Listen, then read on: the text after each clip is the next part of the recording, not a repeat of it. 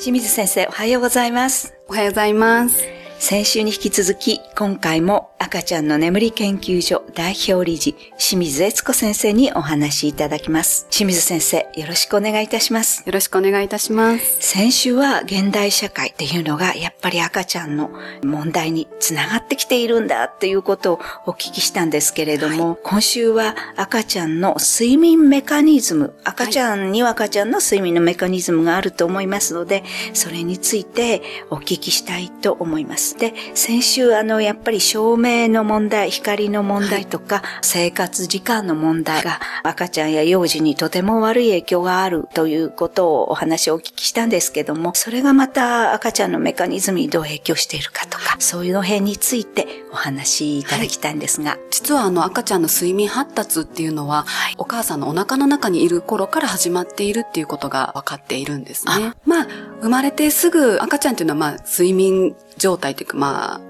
覚醒していない状態から胎児期っていうのは、はい。あの脳の発達させてますので,、はい。で、実際に寝たり起きたり始めるのがですね、はい。お腹にいる7ヶ月か8ヶ月頃って言われていてですね。でそれでまあ赤ちゃんがお腹の中でどういう行動をするかっていうのがですね、妊娠中のお母さんの血液を流れるホルモンバランスを感じ取って、もうお腹の中にいる時から昼だよ、夜だよっていうのを分かっているっていうことが言われているんですね。あ。の、まあ、動物実験なんかでは本当にしっかりとそのホルモンのメラトニンっていう催眠ホルモンと言われるホルモンですけれども、あの、ホルモンの濃度を調べたりしてますけれども、はい。人間の赤ちゃんで研究した結果で、生活リズムを早寝早起きで整えていた方がはい。産んだお子さんっていうのは、月齢が早い段階でだいたい。1ヶ月ちょっとぐらいではい。昼夜の区別がしっかりつけられるようになるっていう、はい。あの、かなりそれって早い段階なん早いですね。はい。はい。ということで、お母さん自身のやはり眠くなるホルモンっていうのがしっかり同じぐらいの時間に出て、うん。同じぐらいの時間になくなってるっていうことがお腹の中に伝わって、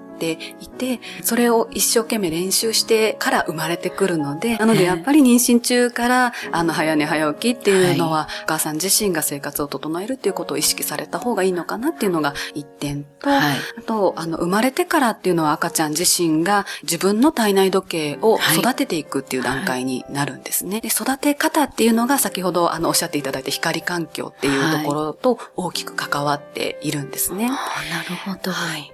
で、あの、一般的によく言われていることですけれども、はい。あの、体内時計っていうのは24時間より少し長長い。いっていうことが知られていて、はい。で、赤ちゃんの特徴としては、その、大人の場合は体内時計を合わせる、リセットするっていうのが朝日でこう、はい。リセットしてはい。新しい一日を始めるっていうのが、もう大人は出来上がってますけれども、はい。赤ちゃんはまだできないんですね。そうですね。はい。なので、あの、赤ちゃんっていうのは生まれてから、そのリセットの仕組みっていうのを学んでいかないといけないんですね。はい。で、そこが光環境と大きく関わっていて、はい朝になったらしっかり朝らしい明るさで同じぐらいの時間に明るくなるっていうことを毎日毎日毎日毎日こう繰り返すことによって、ようやくリセット機能が2、3ヶ月かけて育っていくんですね。2、3ヶ月。なので2、3ヶ月ぐらいでようやく夜にしっかりと長く眠れるっていうことが、えー獲得できて、はい。で、朝もしっかり起きられるっていう形になっていくので、はい。そういった環境っていうのは今の社会では非常に作りにくくなっているので、親が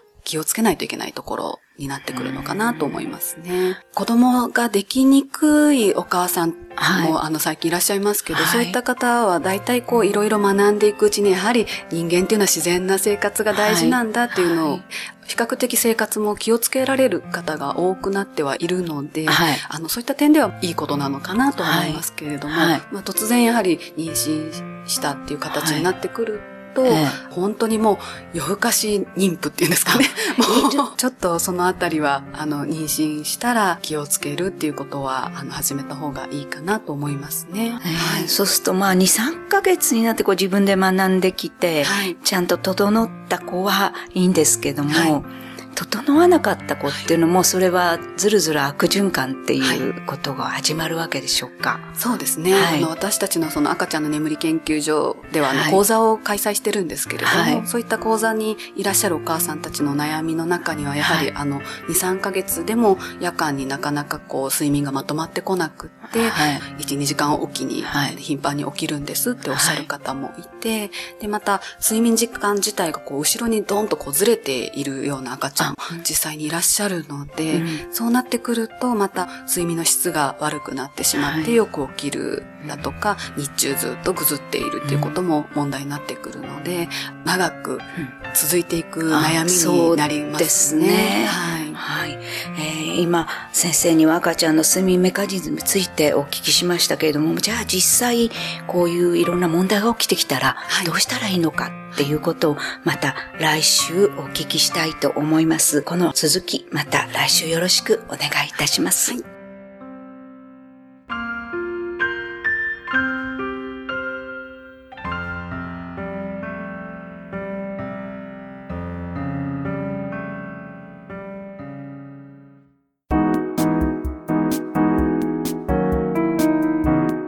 ここでパシーマファンクラブのコーナーです。このコーナーでは、キルトケットのパシーマをご愛用の方からのお便りをご紹介します。パシーマの大ファンです。親から勧められ使い始めましたが、今ではパシーマを手放せません。母子ともにアトピーですぐ肌が痒くなるので、パシーマ以外の寝具は使いたくないと思うほど大好きです。冬もあったか、1歳の娘もパシーマに包まれています。お便りありがとうございます。シーマの社長、架橋さんからは、母子ともにご愛用ありがとうございます。もともとパシーマの開発のきっかけはアレルギーでした。ジャブジャブ洗ってあげることで、アレルゲンの除去だけでなく、もっと気持ちよくなります。というメッセージをいただきました。次のお便りをご紹介します。上下セットで使ったらとても気持ちよく寝ることができます。他の方にもぜひ使っていただきたいです。お便りありがとうございます。パシーマの社長、架橋さんからは、パシーマのパッドシーツとキルトケットを両方使うと効果的ですね。本当におすすめ。片方の方は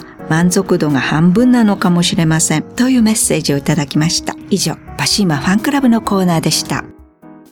パシーマ免疫力は深い眠りから。くるまれて眠ると。すっごく優しい肌触りで気軽に洗えて清潔だし使ってみたらわかるから。抜群の吸水性と肌触りガーゼと脱脂綿のキルトケットパシーマ詳しくはフリーダイヤル0120-28-8410 0120-28-8410